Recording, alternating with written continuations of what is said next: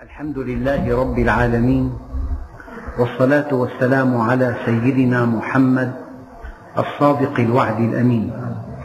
اللهم لا علم لنا إلا ما علمتنا إنك أنت العليم الحكيم.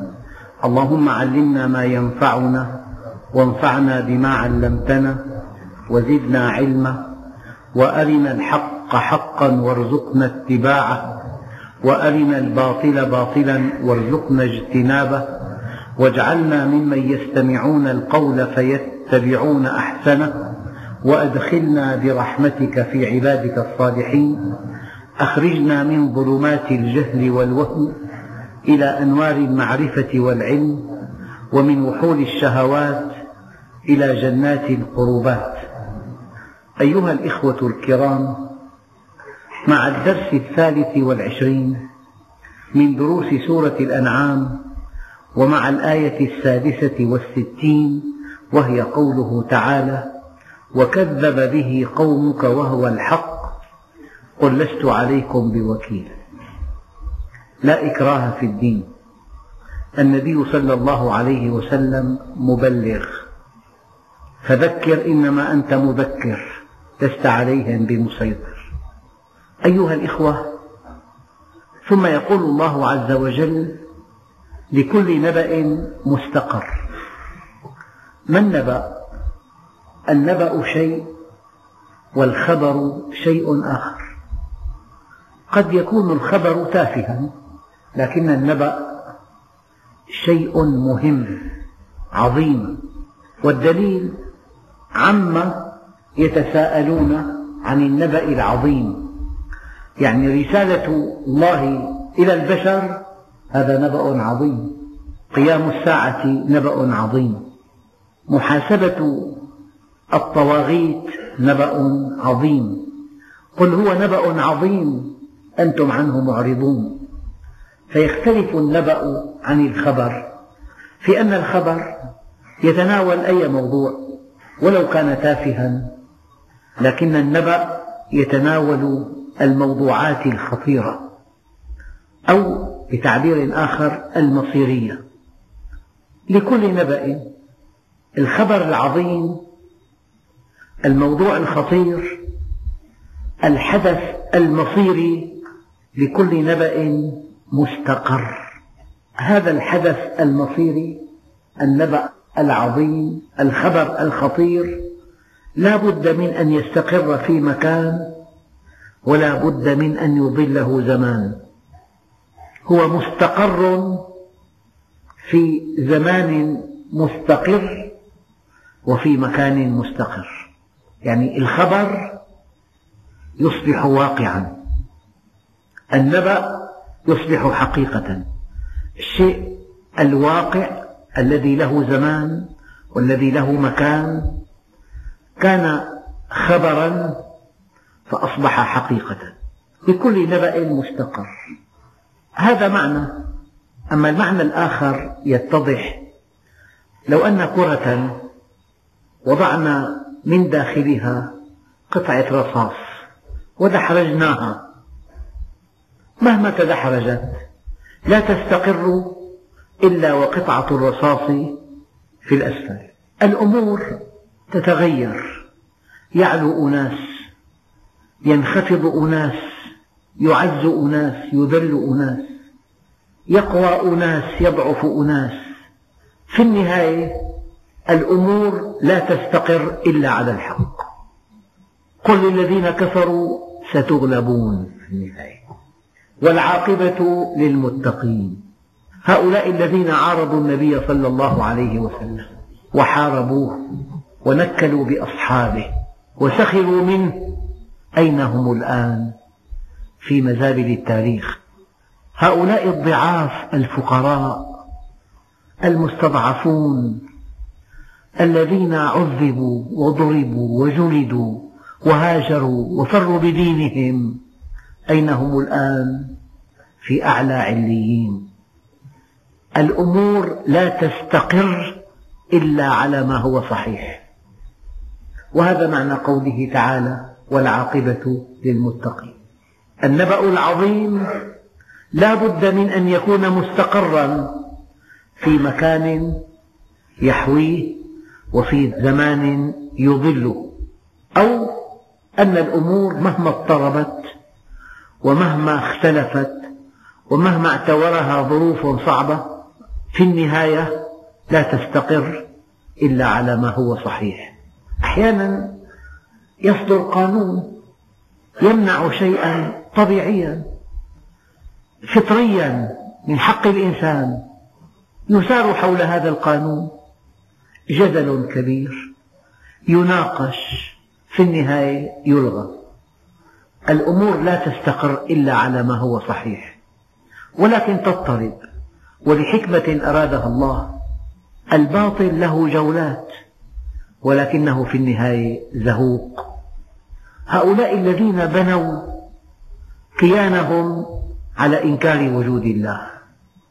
وصالوا وجالوا واخترعوا القنابل النووية وامتلكوا قنابل يمكن أن تفني القارات الخمس ما مصيرهم.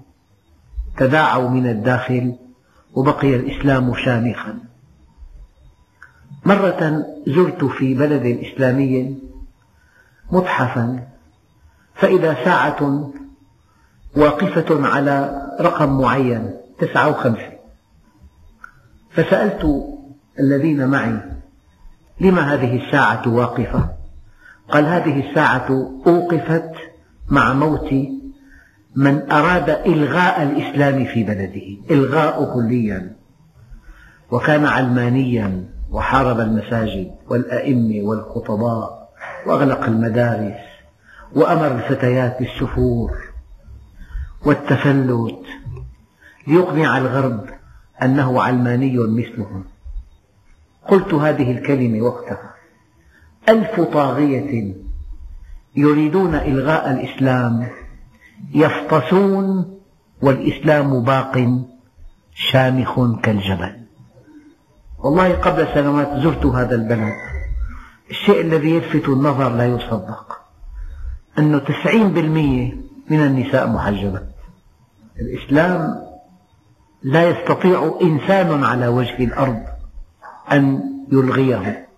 بل إن الله سبحانه وتعالى بين قال يريدون ليطفئوا نور الله بأفواههم بربك. لو توجه إنسان إلى الشمس ونفخ فلعلها تنطفئ. أين مكانه الصحيح؟ في مستشفى المجانين؟ ضوء الشمس لا يمكن أن يطفأ بنفخة من رجل. فكيف بنور الله عز وجل؟ يريدون ليطفئوا نور الله بأفواههم. وأنا أطمئنكم وأطمئن نفسي أن الطغاة في الأرض لا يستطيعون إلغاء هداية الله لخلقه. يتكلمون يهددون يتوعدون يغلقون ثانويات شرعية يبدلون المناهج يدنسون المصحف. لكن نحن السبب في تدنيس المصحف. نحن هجرناه فلما هجرناه ضعفنا. فلما ضعفنا تطاولوا علينا. نحن السبب. جريمة تعطيل كتاب الله أعظم بكثير من جريمة تدنيسه تدنيسه تحصيل حاصل أما تعطيله هو الجريمة. فيا أيها الإخوة لكل نبأ مستقر. هذا النبأ يصبح حقيقة في الخمسينات في هذه البلاد. ادخل إلى مسجد كبار السن فقط ثمانون عام فما فوق. ادخل إلى أي مسجد في بلادنا. شباب الآن الأمر واضح جدا. أسود أو أبيض. الألوان الرمادية بدأت تختفي بين هذين اللونين. إباحي ولي. عفيف زاني. أمين خائن. مستقيم منحرف. يؤمن بالآخرة يؤمن بالدنيا. يؤمن بالقيم يؤمن بالشهوة. يبيع دينه بعرض قليل يموت من أجل دينه. هذا كله بفضل الأحداث الأخيرة التي وضعت المسلمين في امتحان صعب. فإما أن يكونوا مع الله والله يتولى حمايتهم وإما أن أعداءهم أقوياء جدا يريدون أن يبيدوهم عن آخرهم في كل نبأ مستقر وسوف تعلمون. هنا التهديد وسوف تعلمون. كلا سوف تعلمون ثم كلا سوف تعلمون. لذلك البطل هو الذي يصل إلى الشيء بعقله قبل أن يصل إلى الشيء واقعا. نحن كمؤمنين بطولتنا أن نؤمن بالموت وأن نستعد له قبل أن يأتي. فإذا جاء فقد جاء ما هو متوقع وأنت مستعد له بتوبة نصوح وبعمل صالح. أما الذي يعطل عقله يفاجأ بالموت يعيش لحظته يعيش وقته ولا يخطط للمستقبل. وسوف تعلمون وإن من أهل الكتاب إلا ليؤمنن به قبل موته. سيعود السيد المسيح وسيؤمن المؤمنون به على أنه رسول الله. لكل نبأ مستقر وسوف تعلمون سوف نعلم أن الله لن يتخلى عن المؤمنين. وسوف نعلم أن للباطل جولة ثم يضمحل. وإن الباطل كان زهوقا. لكن أقول دائما أننا أمام امتحانين صعبين. الأول الله عز وجل يقوي أعداءه يقويهم يقويهم إلى أنهم فيما يبدو آلهة الأرض. دمروا يدمرون اقتلوا يقتلون احتلوا يحتلون. إلى أن يقول ضعيف الإيمان أين الله؟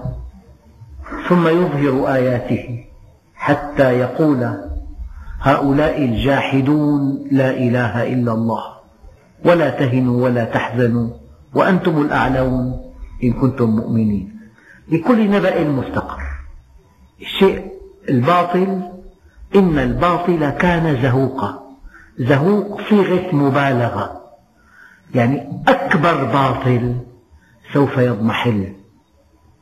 ومليون باطل سوف تضمحل.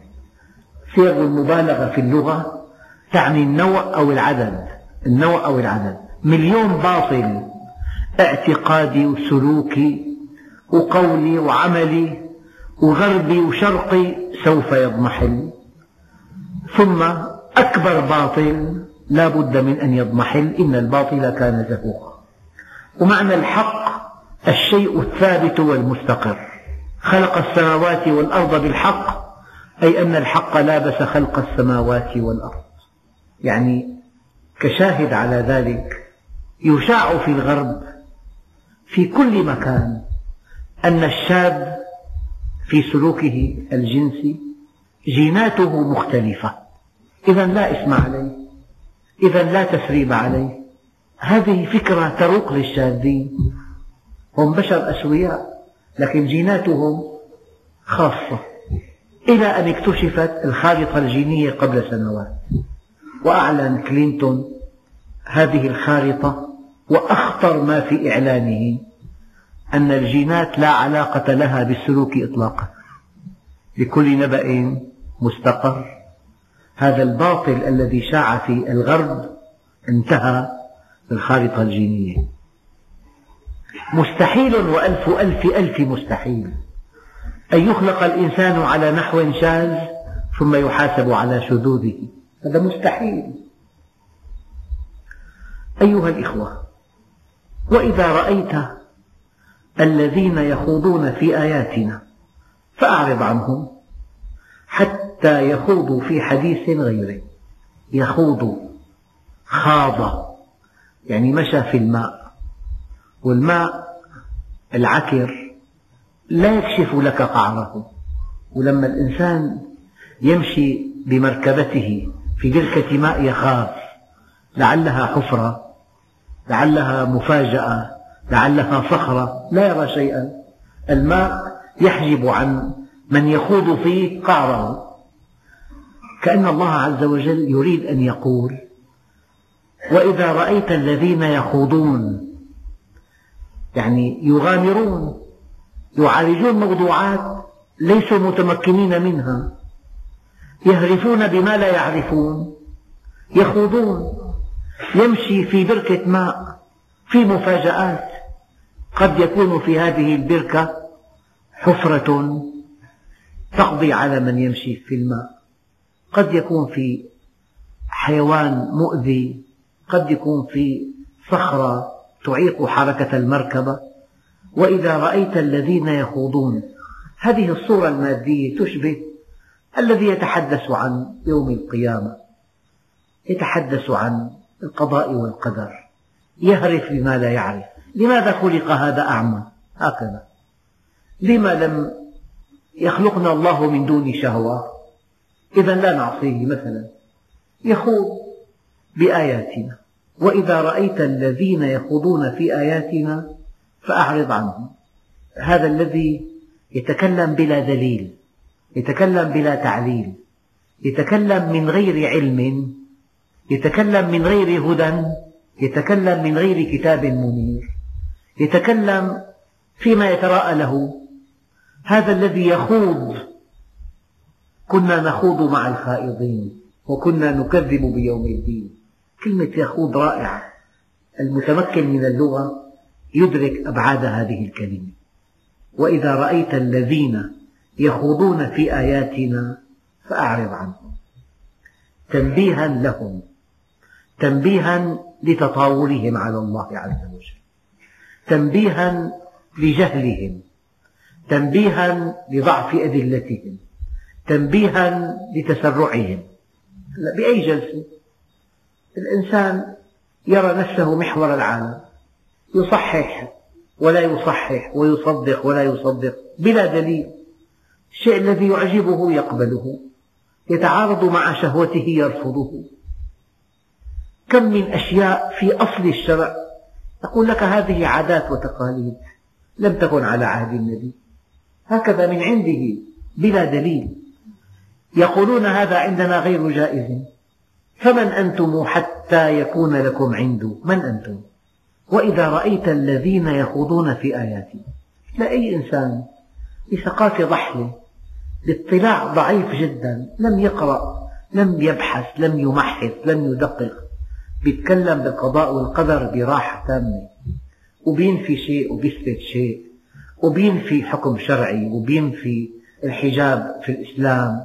وبينفي بعض الأوامر الشرعية التي وردتنا في الكتاب والسنة. هكذا. وإذا رأيت الذين يخوضون في آياتنا فأعرض عنهم. أشعرهم أنهم على باطل. أشعرهم أن هذا الخوض من دون أدلة تطاول على الله عز وجل. لكن في بالآية ملمح دقيق جدا. يعني أنا حينما أقاطع الشارد مقاطعة تامة أن له أن يهتدي. أنا حرمته من الهدى. فالله عز وجل يريدنا ألا تكون المقاطعة تامة. حتى يخوضوا في حديث غيره. لو خاضوا في حديث غيره اجلس معهم. بين لهم. وضح لهم. ائتهم بالدليل. قدم لهم ما يؤكد ما في هذا الكتاب العظيم. إذا الله عز وجل لا يريدنا أن نقاطع الشاردين مقاطعة. أنا أحيانا أخ يسألني لي أخت متفلتة قاطعتها كليا. قلت له هذا لمصلحتها إن كان هناك صلة بينك وبينها لعلها تستحي قليلا لعلها تحسب حسابا لك لعلها تعتذر لعلها تفكر لعلها تراجع نفسها. أما حينما تقاطعها مقاطعة تامة هذا الذي تريده. قد حصل فلذلك أنا لا أرى أن يقاطع الإنسان الطرف الآخر مقاطعة. تامة والدليل هذه الآية. وإذا رأيت الذين يخوضون في آياتنا فأعرض عنهم حتى يخوضوا في حديث غيره. يعني أعرض عنهم مؤقتا. أعرض عنهم ما داموا يخوضون في آيات الله عز وجل بغير علم ولا هدى ولا كتاب منير. من دون دليل ولا تعليل. يعني الحقيقة الفكر المنهجي رائع جدا. كثيرا ما تجلس مع إنسان ينفي بلا دليل ويقبل بلا دليل. بعقله الباطن الشيء الذي يحقق مصلحته أو يروي شهوته يقبله. والشيء الذي يبعده عن مصالحه وعن شهواته يرفضه دون أن يشعر. أو أنه يعتقد أولا ثم يبحث عن دليل ثانيا. وهذا خطأ كبير. استدل ثم اعتقد. استدل أولا ثم اعتقد. لا أن تعتقد ثم تستدل. الذي يعتقد ثم يستدل يصنف في علم المنطق انتقائي. والانتقائي وصمة عار. ينتقي من الدين ما يعجبه. ويرفض ما لا يعجبه. ومنهج الله كل لا يتجزأ. لن تقطف ثماره إلا إذا أحطه من كل جوانبه. أعرض عنه حتى يخوضوا في حديث غيره. فالإعراض موقف.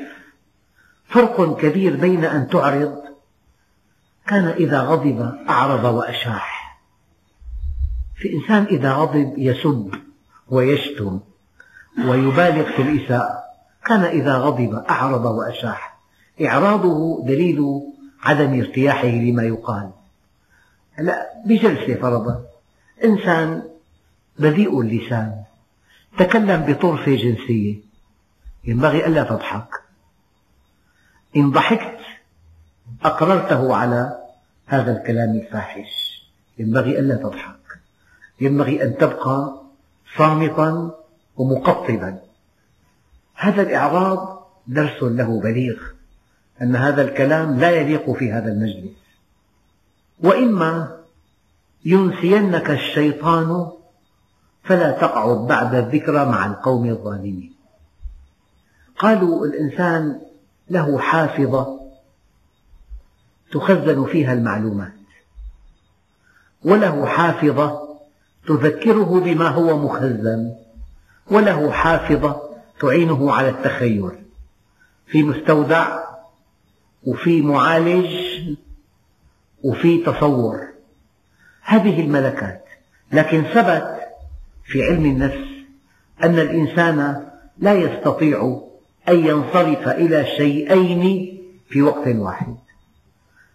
لو أن الإنسان يذكر فلا ينسى مستحيل أن ترد فكرة على فكرة.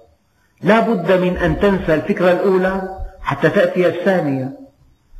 إذا هذا نسيان طبيعي والدليل ضع مسجلة على نافذة والبيت على الطريق.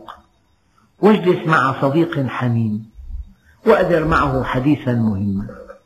وبعد نصف ساعة افتح المسجلة كل الأصوات التي سجلتها أنت لم تسمعها أبدا. شيء عجيب لأنك منصرف إلى موضوع والنفس البشرية لا تحتمل أن تنصرف معا إلى موضوعين. والذي يوهمك أنه يعالج قضيتين في وقت واحد. عند هذا الإنسان ملكة اسمها سرعة الانتقال من موضوع إلى موضوع. أما في وقت واحد لا تستطيع أن تنصرف إلا إلى شيء واحد. فالإنسان ينسى حتى يدخل على منطقة المعالجة شيئا جديدا. النبي الكريم أو أصحابه الكرام يكونون مع الشاردين يخوضون فيما لا يعرفون فسواء أعرضوا أي خرجوا من المجلس أم تابعوا موضوعا دون أن يذكروا أنهم مكلفون بالإعراض عن هؤلاء سواء فعلوا أو لم يفعلوا. فالله عز وجل يقول فلا تقعد بعد الذكرى بعد أن تتذكر مع القوم الظالمين. لا بد من أن يتمايز الناس. ما دام المؤمن مع الطرف الآخر مع الشارد بالمقاصد بالمتنزهات باللقاءات بالحفلات ما تلاقي فرق بين مؤمن وغير مؤمن الآن إلا في الصلاة فقط. المؤمن يصلي أما تلاقي فرق صارخ نزهة المؤمن متميزة. ما فيها اختلاط لا فيها أغاني ولا فيها أماكن مزدحمة ولا فيها أن تجلس وحولك النساء كاسيات عاريات. والأغاني تصدح والخمور توزع في طاولة أخرى. هذا مو مكانك أنت. فلا بد من التمايز. المؤمن وليمته من نوع آخر. إن جلس مع إخوانه الحديث متميز. حديث رصين جاد يعالج قضايا مهمة. يعني أنا أخشى ما أخشاه أن يبقى الفرق بين المؤمن وغير المؤمن هذه العبادات الشعائرية. لا في قيم وفي مبادئ وفي تصورات وفي اهتمامات يجب أن يكون الفرق صارخا. لا إنسان درس طب في بلد غربي. ونال أعلى شهادة هناك في البورد وجاء إلى بلده. هذا ماذا يرتدي في العيادة؟ روب أبيض ويضع نظارة على عينه وقد يضع ميزان حرارة في صدره وقد يضع سماعة حول رقبته استعدادا لقياس نبضة قلب. أما الشكل إنسان يرتدي ثوب أبيض نظارة على عينيه ميزان حرارة في جيبه سماعة على رقبته.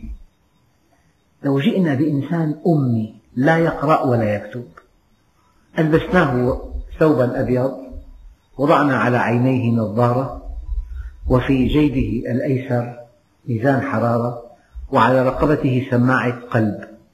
هل صار هذا طبيبا؟ إن شاء الله لا أبالغ. الفرق بين الصحابة الكرام وبيننا هذا نفس الفرق.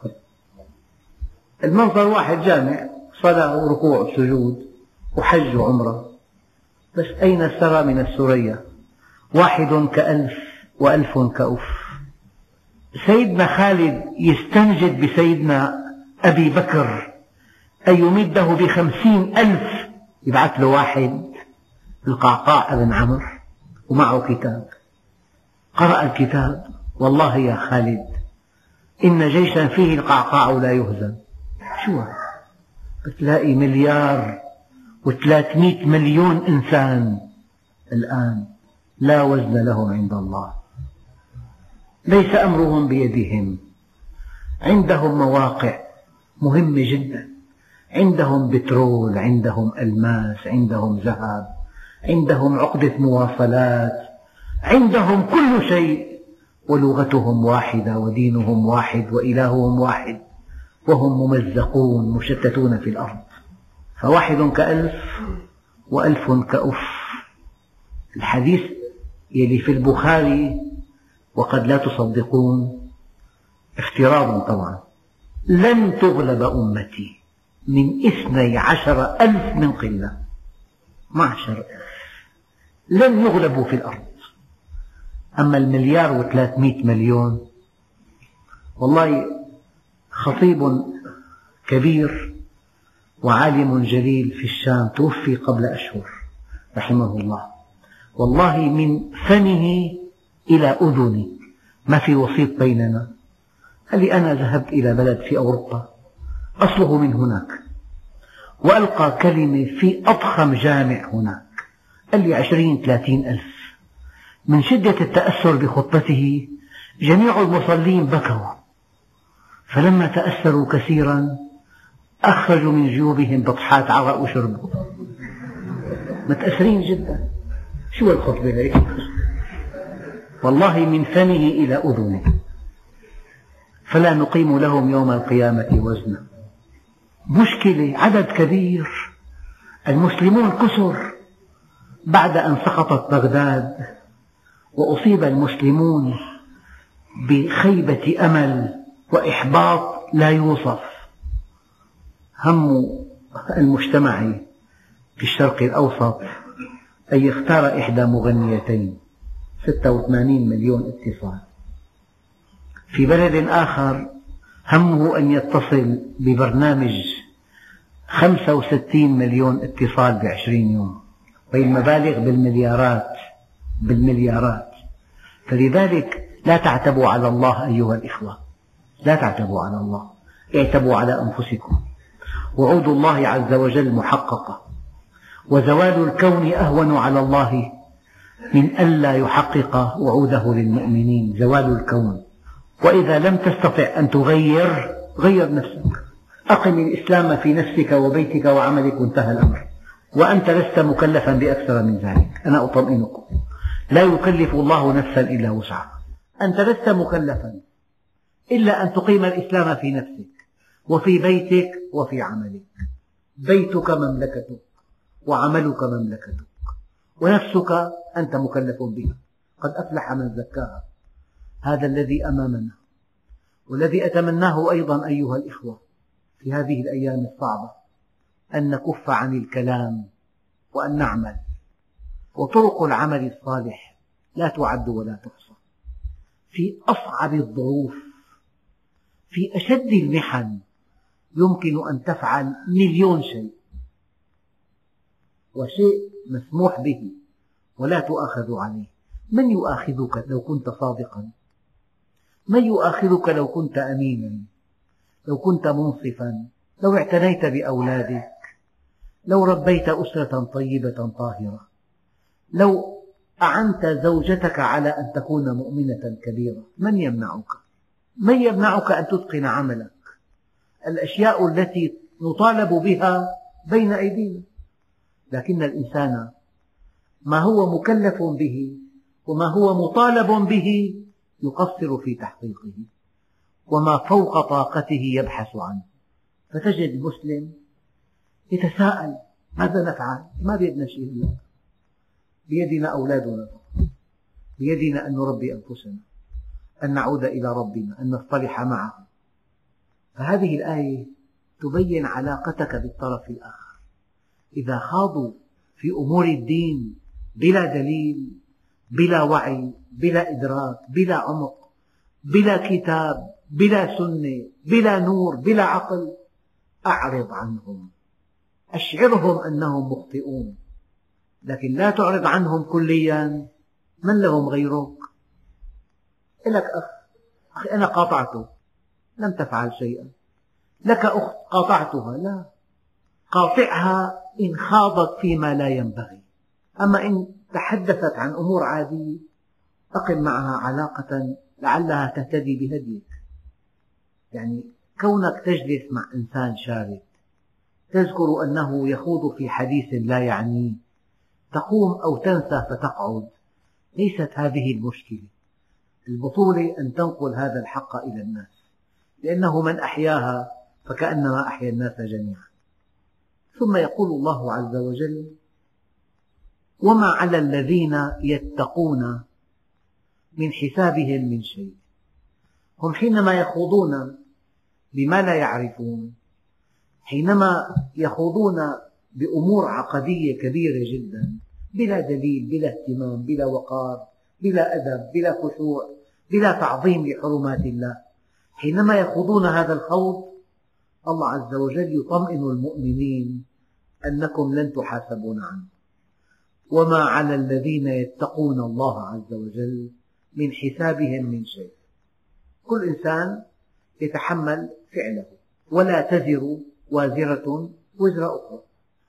فالله عز وجل يطمئنك أنك إذا كنت في مكان وتكلم أحد كلام لا يليق فقمت عنه. هذا الكلام أنت لست محاسبا عليه. وقد تجد أحيانا يعني ورع في غير محله. أنت لست محاسب. إذا قيل كلام في حضرتك والكلام لا يرضي الله عز وجل. في دليل آخر. وما على الذين يتقون من حسابهم من شيء ولكن ذكرى لعلهم يتقون. أهم شيء في مثل هذه المجالس أن تذكرهم بالتقوى بطاعة الله أن تذكرهم بوجود الله بوحدانيته بكماله بأحقية هذا الدين. هذه طمأنة من الله عز وجل. الوسوسة أحيانا واحد يطوف حول الكعبة رأى لوزة فرفعها إلى الأعلى وصاح بأعلى صوته وشوش على الحجاج طوافهم وسعيهم وإقبالهم. من صاحب هذه اللوزة؟ وكان سيدنا عمر موجود. قال له قلها يا صاحب الورع الكاذب. تجد إنسان يسأل سؤال يعني أنا مؤاخذ إذا إنسان ما صلى؟ لا ما لك مؤاخذ يخترع ورع لا يصدق وله أعمال من دون ذلك. هم لها عاملون.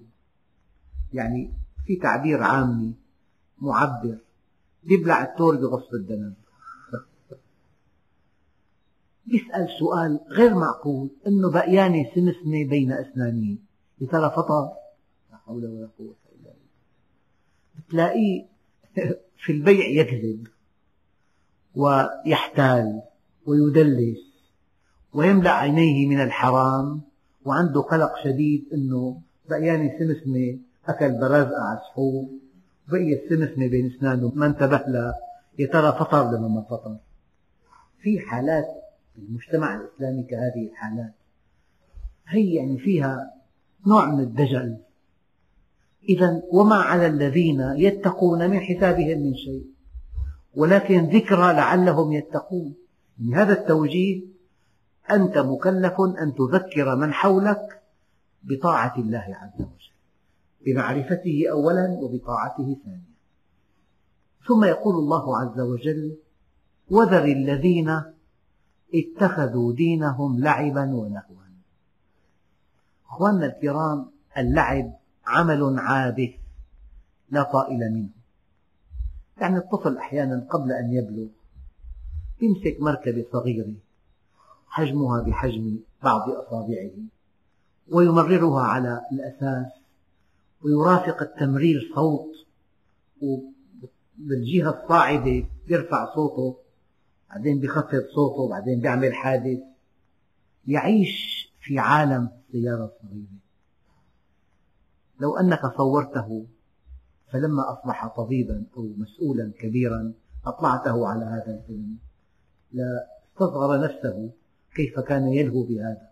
اللعب عمل لا جدوى منه إطلاقا. عمل عابث لا هدف له ولا جدوى ولا فائدة. يعني قتل للوقت.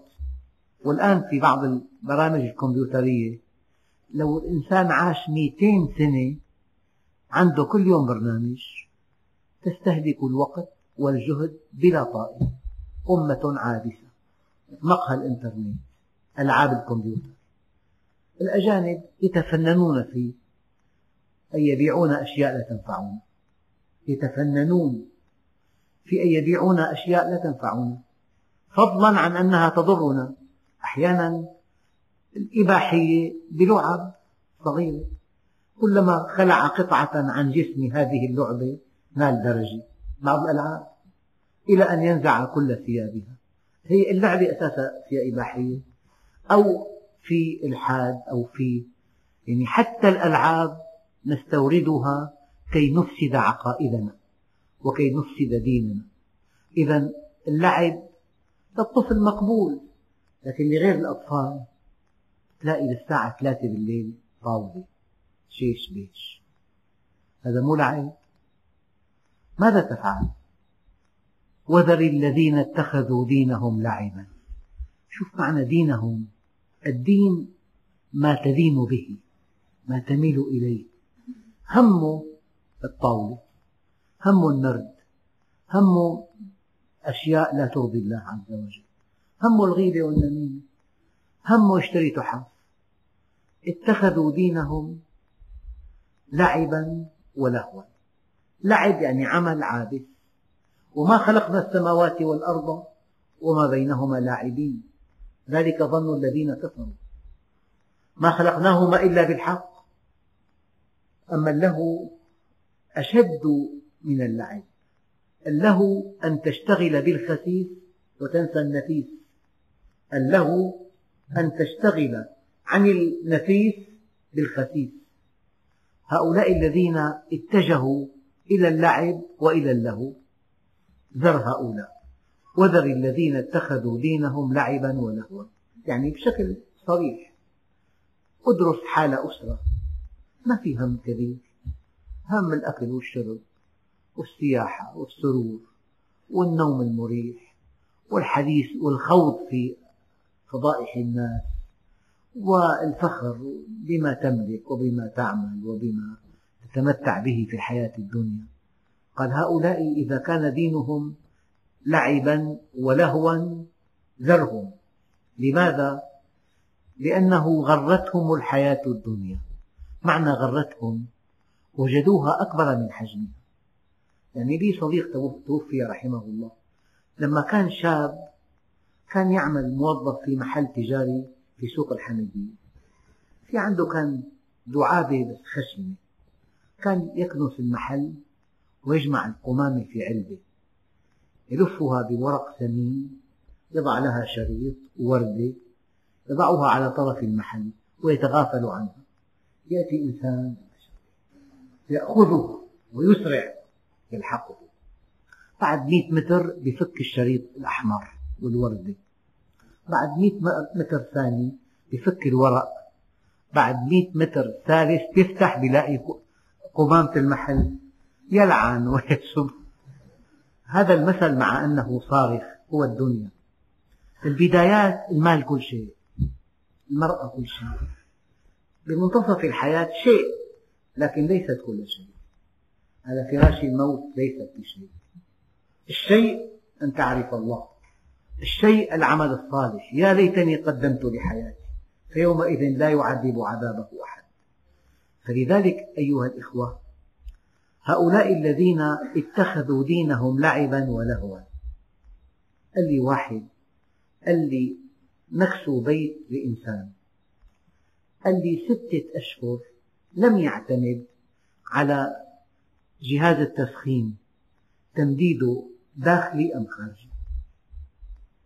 قال لي داخلي يخاف أن يفسد بعد عشرين سنة فيضطر إلى تكسير البناء والخارجي ليس أنيقا قال لي بقينا ستة أشهر دون أن يتخذ قرار. ثم اتخذ قرار أن يجعله داخليا فإذا فسد مدده خارجيا. تبع يعني الأمل بالحياة طويل جدا. والله أحد إخواننا يعني توفي. فكنت على القبر فتحة القبر البلاطة التي توضع فوقها في فرق عشرة سنتي. وضعوا أحجار. ثم أهالوا التراب. يعني هي المصير. مهما اعتنيت بالبيت وانتبهت للفروق الدقيقة وحاسبت الذي تعهد كسوة البيت على أخطاء بالميليمترات القبر عشرة سنتي الفرق. وأحجار وضعت وأهيل التراب. إذا وذر الذين اتخذوا دينهم لعبا ولهوا وغرتهم الحياة الدنيا. لذلك الله عز وجل قال يا أيها الذين آمنوا لا تغرنكم الحياة الدنيا. لا تراها في حجم أكبر من حجمها. لا تراها كل شيء. سيدنا علي قال طلقتك بالثلاث غري غيري يا دنيا. إن هذه الدنيا دار التواء لا دار استواء. ومنزل ترح لا منزل فرح. فمن عرفها لم يفرح لرخاء ولم يحزن لشقاء. قد جعلها الله دار بلوى وجعل الآخرة دار عقبة فجعل بلاء الدنيا لعطاء الآخرة سببا وجعل عطاء الآخرة من بلوى الدنيا عوضا فيأخذ ليعطي ويبتلي ليجزي إذا دين الناس في أيام التخلف الديني لعب ولهو لأن الدنيا غرتهم. لكن الآية تقول ولا يغرنكم بالله الغرور. من هو الغرور؟ الشيطان. مثلا يقول لك النبي يشفع لنا. يا الله عز وجل يقول أفمن حقت عليه كلمة العذاب أفأنت تنقذ من في النار؟ يا فاطمة بنت محمد يا عباس عم رسول الله أنقذا نفسيكما من النار. أنا لا أغني عنكما من الله شيئا. لا يأتيني الناس بأعمالهم وتأتوني بأنسابكم. من يبطئ به عمله لم يسرع به نسبه. وذكر به. بالقرآن يا محمد ذكر به أن تبسل أي أن تحرم. نفس بما كسبت. أن تحرم السعادة الأبدية. أن تحرم الأبد. أن تحرم جنة عرضها السماوات والأرض. فيها ما لا عين رأت ولا أذن سمعت ولا خطر على قلب بشر. ذكر بالقرآن أن تبسل نفس بما كسبت أن تحرم. هذا العطاء العظيم بسبب كسبها اختيارها للدنيا لأنها اتخذت دينها لعبا ولهوا وغرتها الحياة الدنيا. ذكر به أن تبسل نفس بما كسبت ليس لها من دون الله ولي ولا شفيع. لا أحد يواليها ولا أحد يشفع لها وسوف تلقى عملها يعني أنا أقول دائما هذه الكلمة. إياك أن تصل في علاقتك مع الله إلى طريق مسدود كيف؟ إنسان ارتكب جريمة وحكم عليه بالإعدام في محكمة الجنايات. رفع الحكم إلى محكمة النقض صدق. ثم رفع إلى القصر فصدق. ثم كان يوم الإعدام ثم سيق هذا المجرم إلى المشنقة. الآن يحب يتجلد يحب يبكي يحب يضحك يحب يهتم يحب ما يهتم. الحكم قائم. نقول هذا المجرم وصل إلى طريق مسدود. فأنا أقول إياك أن تصل مع الله إلى طريق مسدود. أن تبسل نفس بما كسبت ليس لها من دون الله ولي ولا شفيع. وإن تعدل كل عدل لا يؤخذ منها. لو أن الدنيا بأكملها تملكها وافتديت بها لا تغنيك عن عذاب الله عز وجل. وأنا الكرام بقية الآية وذكر به بالقرآن أن تبسل نفس بما كسبت ليس لها من دون الله ولي ولا شفيع وإن تعدل كل عدل لا يؤخذ منها. أولئك الذين أبسلوا بما كسبوا لهم شراب من حميم وعذاب أليم بما كانوا يكفرون. ولا بد من عودة لهذه الآية في الدرس القادم إن شاء الله. والحمد لله رب العالمين.